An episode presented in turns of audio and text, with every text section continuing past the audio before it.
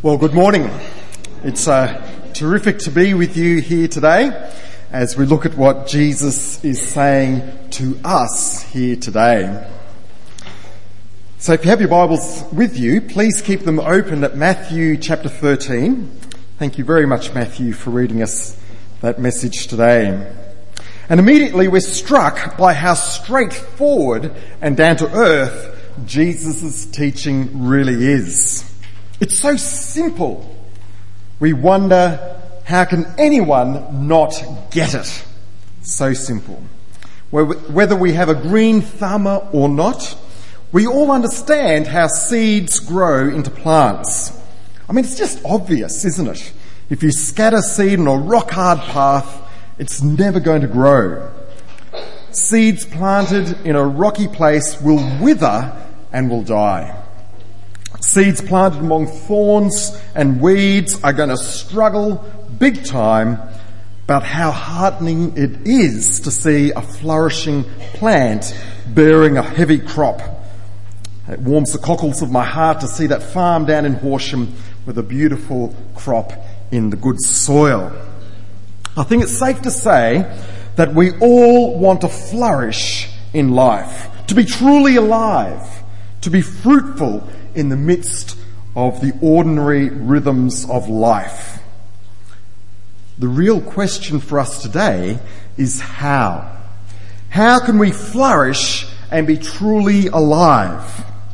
Is it even possible when we're feeling so overwhelmed, maybe even wilting under the heat and pressure of life?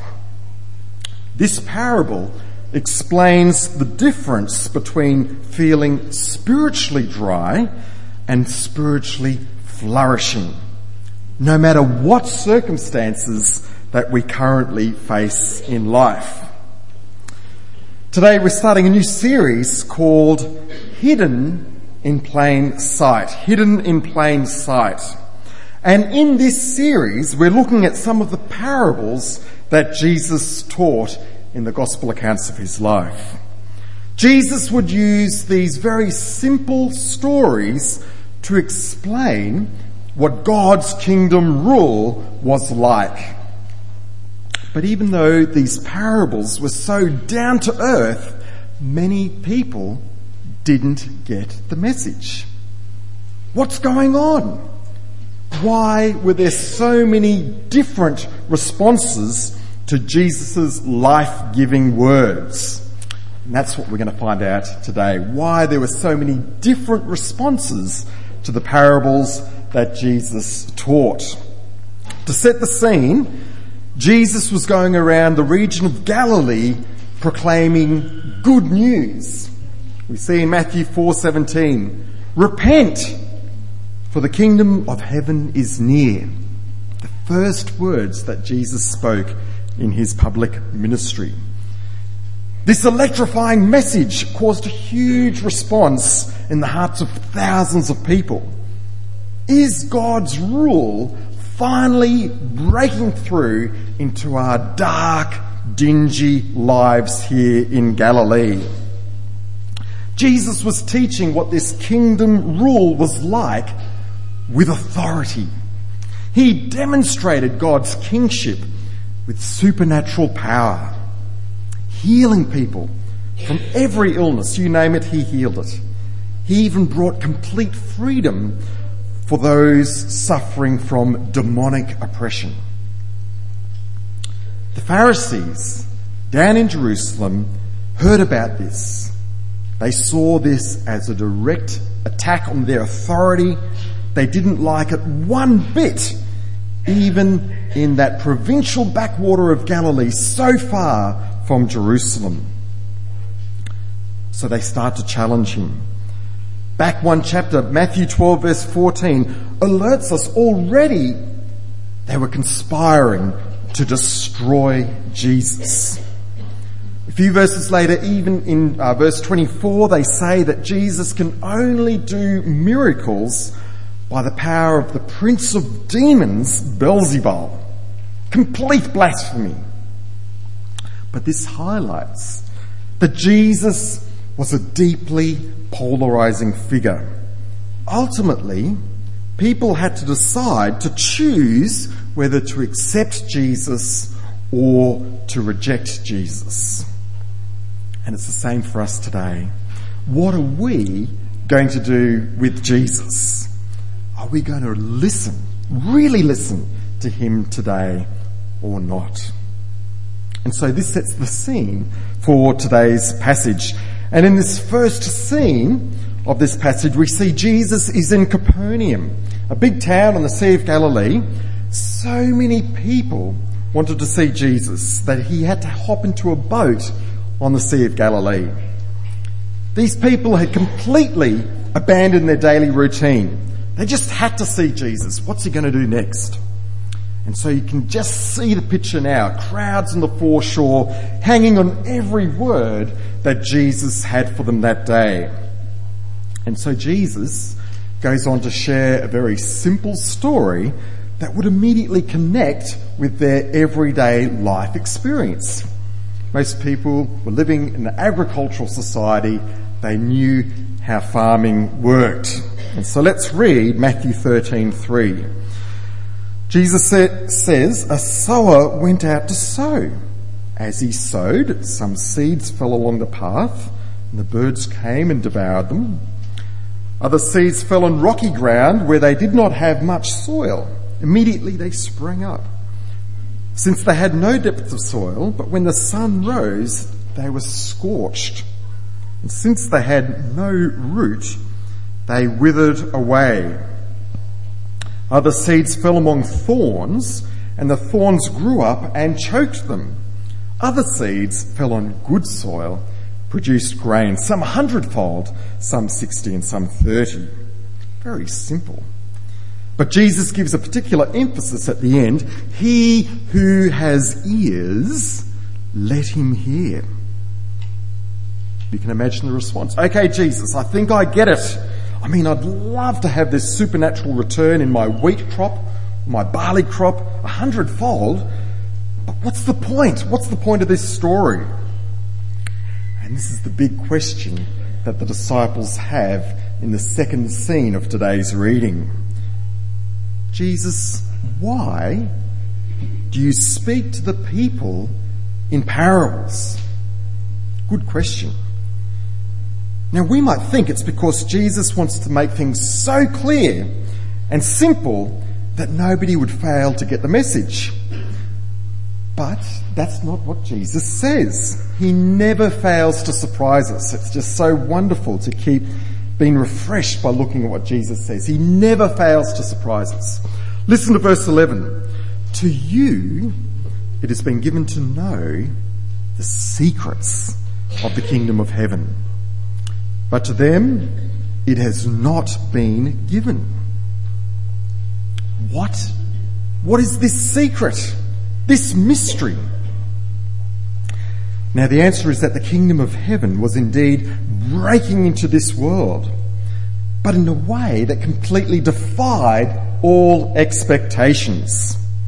God's mighty rule was doing something far more radical than simply restoring Israel to her former glory. Now God was dramatically intervening to redeem a vast multitude of people, as well as creation itself. We're talking about redemption on a cosmic scale.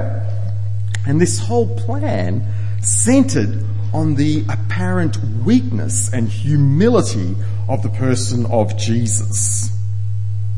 And it's so this mysterious secret of the upside down nature of the kingdom of God is the main reason why Jesus taught in parables.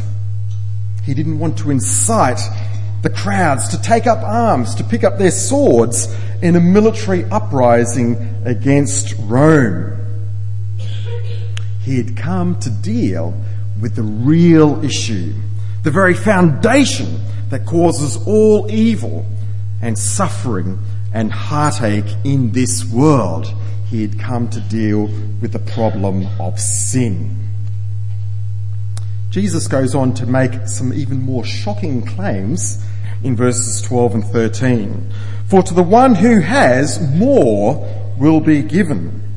he will have an abundance. But from the one who has not, even what he has will be taken away. This is why I speak to them in parables, because seeing they do not see, and hearing they do not hear, nor do they understand. Jesus is talking about the spiritual responsiveness of people to what he says, and ultimately to who he really is. And the reality is that how people respond to Jesus reveals the spiritual condition of their hearts, the soil. And that's what Jesus is really interested in for all of us. Our hearts, the core of who we really are inside of us. So what Jesus is saying is that those who turn away from God and reject His word will lose any ability to understand what Jesus is saying, but those who receive God's word will gain even more spiritual understanding. There can be no sitting on the fence, folks. You know, as you go through the gospel accounts, it's fascinating to trace the response of the crowds to Jesus. At first, thousands, maybe even tens of thousands were flocking to hear Jesus all over Galilee and Judea. And Jesus is teaching about the kingdom of God, what God's rule is like, what it means to follow Jesus as his disciple. And as he does this, more and more people just drift away. No, not for me, thanks. And through it all, Jesus is asking the question, are you with me? Are you with me? Uh, in Matthew 12 verse 30, Jesus himself says, whoever is not with me is against me. There's no sitting on the fence. Jesus says, are you with me? And then Jesus quotes one of the most famous passages of the Old Testament. The commissioning of Isaiah as a prophet of God in chapter 6. You might recall this awe inspiring vision. I commend it to you. If you have your Bibles there, turn to it now. Isaiah is overwhelmed by the true majesty and the power and the glory of the living God of the universe. He is overwhelmed. Woe is me. And then, after his guilt is taken away, his sin is atoned for, he is given a message to bring to Judah, God's people. Now just imagine, you'd be sweating on getting that message right. You'd be wanting to get every word absolutely right, written down. You want to be very accurate in bringing God's message to God's people. And what was this message? We see it in Isaiah chapter 6 verses 9 to 11 and I'm going to read it for you now. The Lord said to Isaiah, Go and say to this people, keep on hearing, but do not understand. Keep on seeing, but do not perceive. Make the heart of this people dull and their ears heavy and blind their eyes, lest they see with their eyes and hear with their ears and understand with their hearts and turn and be healed. This is exactly what Jesus is quoting 700 years later. And he is saying that Isaiah's prophecy is fulfilled again by those who do not accept Jesus. Their failure to understand and perceive reality reveals their blindness to spiritual reality. What is really real, what is truly true. They are blind the truth of Jesus. In contrast, Jesus has a message for his disciples, a very ordinary bunch of people, working people just like you and me. And what is his message in verse 16 of Matthew chapter 13? Blessed, blessed are you, blessed are your eyes for they see, and for your ears for they hear. For truly, many prophets and righteous people longed to see what you see and did not see it, and to hear what you hear but did not hear it. Blessed are you. Do we see what Jesus is saying here? Do we hear what Jesus is saying to our hearts today? God's kingdom rule has broken into this world. But so many people, even today, cannot see this. It's hidden in plain sight. Thankfully, in the third scene of Matthew 13, uh, Jesus explains the meaning of this parable. And the simple point he's making, it's a very simple point, is that there are many different responses to the word of the kingdom. That is what the seed represents. Oh, that's really good. Uh, in the parallel account in Luke chapter 8 verse 11, Jesus says that the seed is the word of God. And if we remember the last words of Jesus' parable in verse 9, he who has ears, let him hear. In other words, listen. Listen well, really listen to what Jesus is saying today. It's on this note that Jesus goes on in verse 18. Hear then the parable of the sower. When anyone hears the word of the kingdom and does not understand it, the evil one comes and snatches away what has been sown in his heart. This is what was sown along the path. Jesus is simply saying if you don't get what he's teaching, you will reject it. It just doesn't make sense. The devil is likened to an ugly black crow gobbling up the seed in the rock hard paths so that they'll never bear a crop. And sadly, this was the experience of some of the Jews back then. Sadly, it is the experience of some people, many people today. What's the point of following Jesus? It just doesn't make sense. Jesus goes on in verse 20. As for what was sown on rocky ground, this is the one who hears the word and immediately receives it with joy. Yet he has no root in himself, but endures for a while. And when tribulation or persecution arises on account of the word, immediately he falls away. People sometimes receive the news with joy, but they don't put down strong roots. They don't make it foundational to their lives. And when the tough times inevitably come because of this word, they fall away. We know from history that the reality was in the first century that followers of Jesus were persecuted. They were ostracized. They were harmed by both the Jews and the Romans. When push came to shove, people loved the world more than they loved God. They foolishly pursued their own independence above living under God's kingdom rule.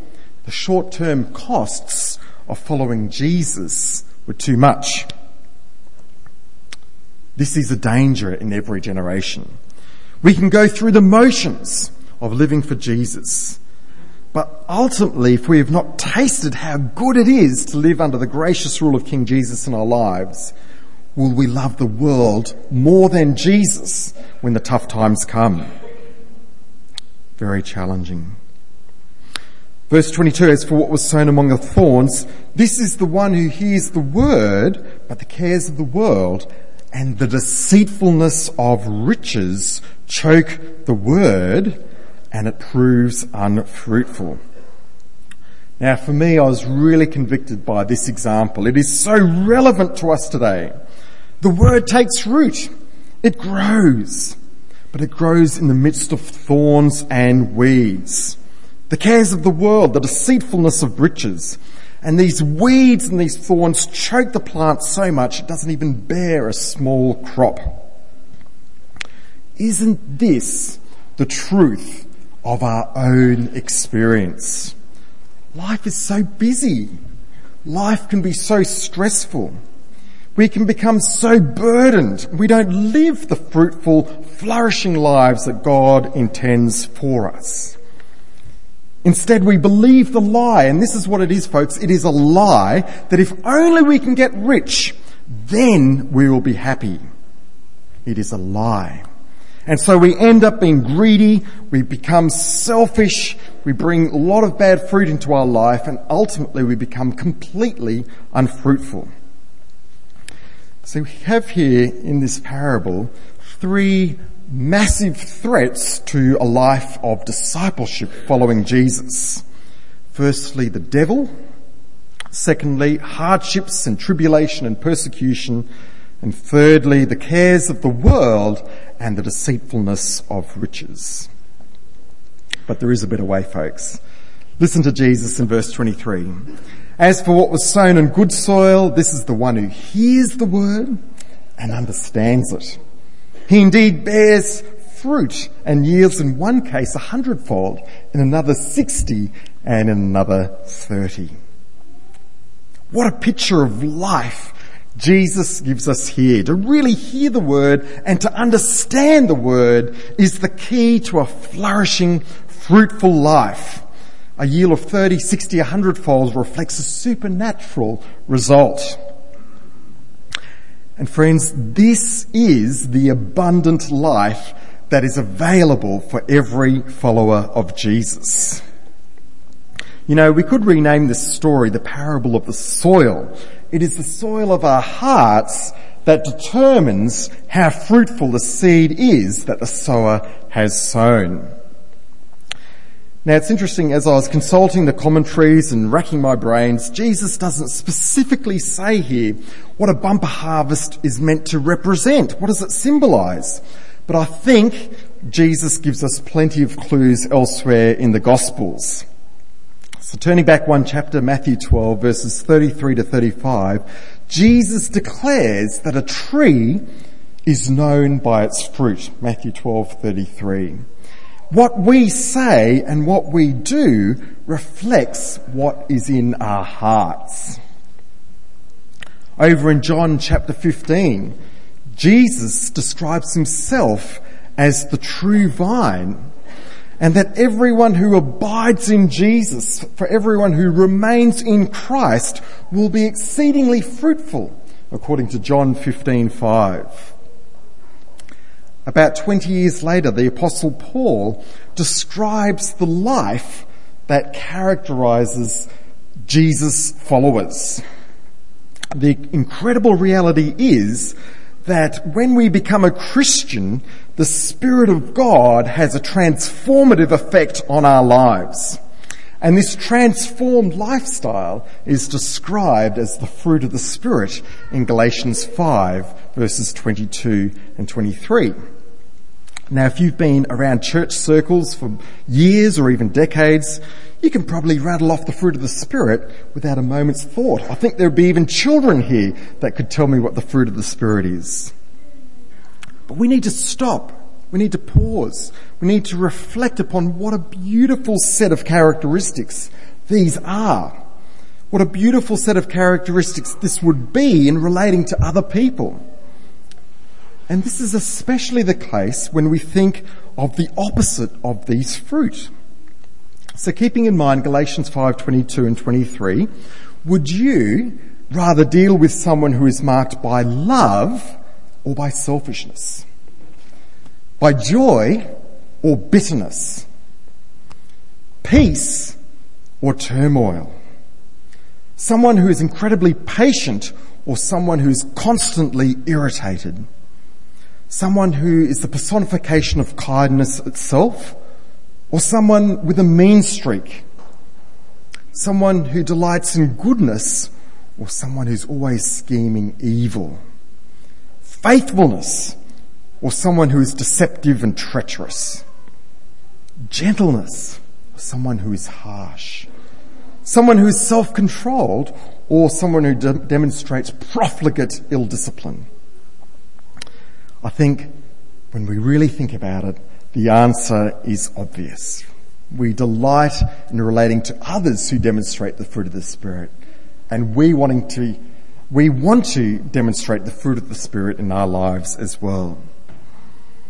And so it is only through Jesus that we can be transformed from the inside out to live the flourishing life that is described here in Matthew 13 today. So I have a question for you. How is your heart? How is your heart today? Are you flourishing spiritually? If we are honest with ourselves, if I'm honest with myself, my experience is not always like this. Our experience is not always like this. We all struggle. We all face so many challenges in life. But the truth is this. There is an active conspiracy to rob us of our joy.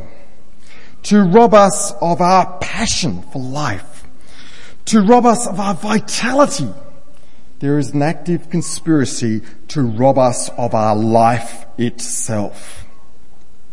Now friends, bad news is the busyness of life is not going to slow down, sorry. But we also need to be aware that we have an enemy who actively seeks to distract us, to discourage us, and to destroy us. He delights in using entertainment to make us passive, to make us unresponsive, to make us docile. And I'm looking at myself here. Whether it's mindlessly surfing the net for hours, binging on Netflix, lying comatose on a lounge in front of the telly. The devil has a million schemes to rob us of our joy. Now don't get me wrong. We all need rest. We all need recreation. We all need to be refreshed and recharged in life and we all have different ways of doing that. But all things in moderation. The ancients had a word for this very modern condition that I'm speaking about. Acedia. Acedia, I think it's Latin. Acedia is a terrible condition far worse than sloth. It's a spiritual passivity that ultimately leads to no conviction, no conviction in life, no joy in life, and certainly no flourishing in life.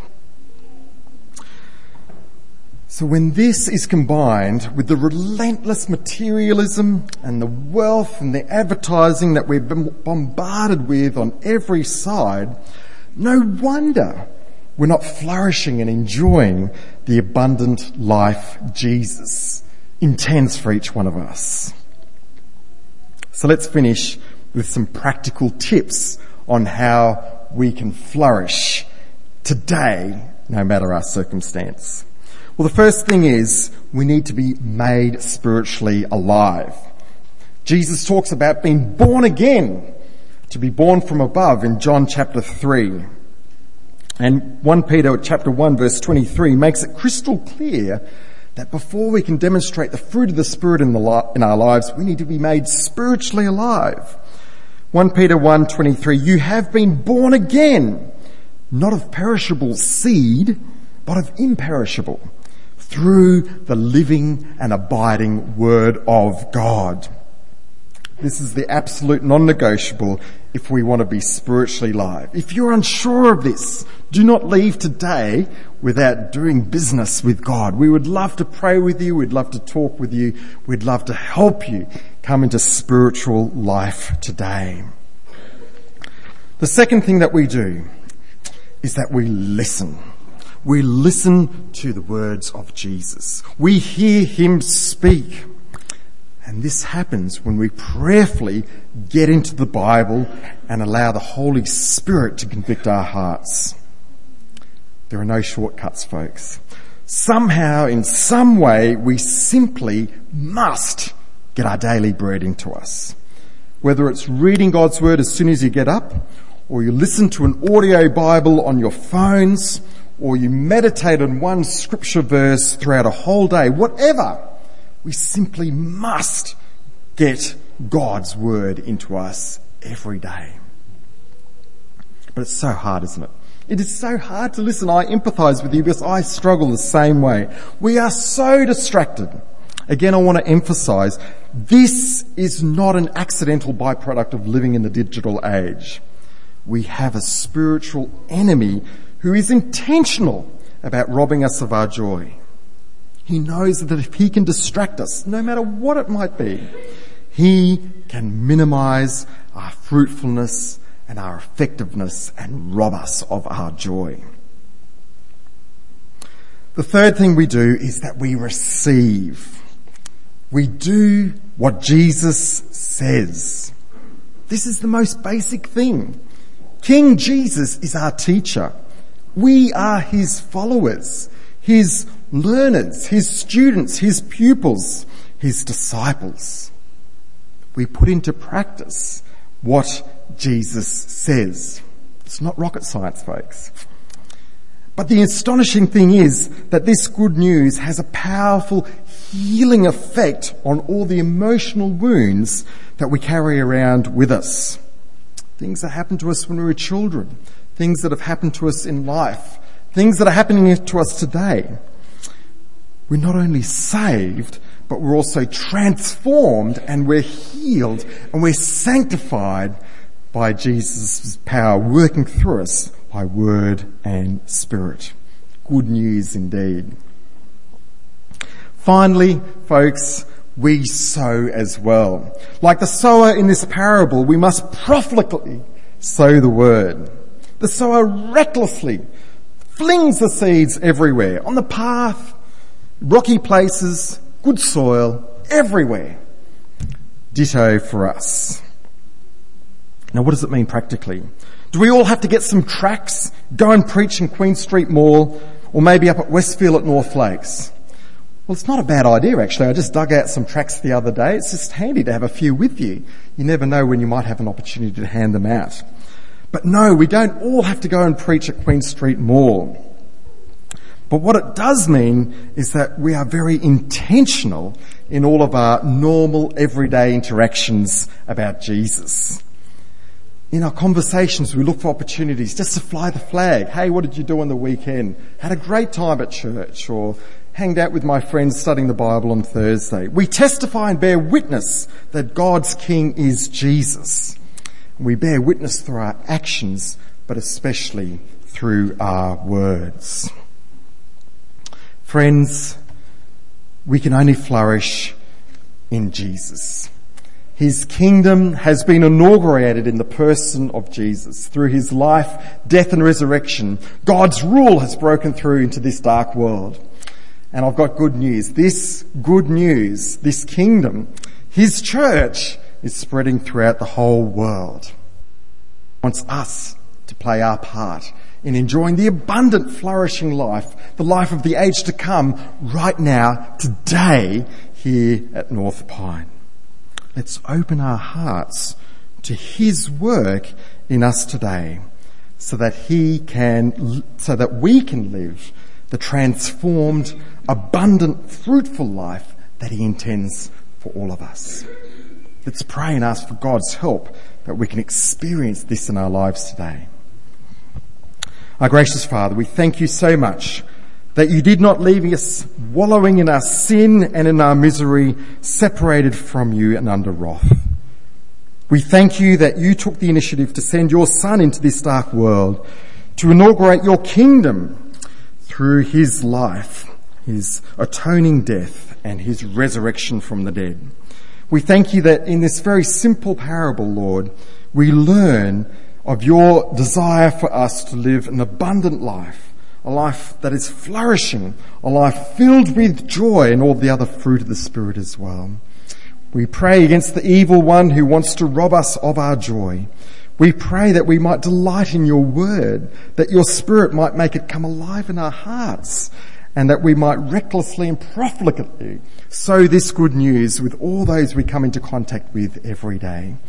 Lord, we are not equal to such a task. We are so weak. We are so distracted.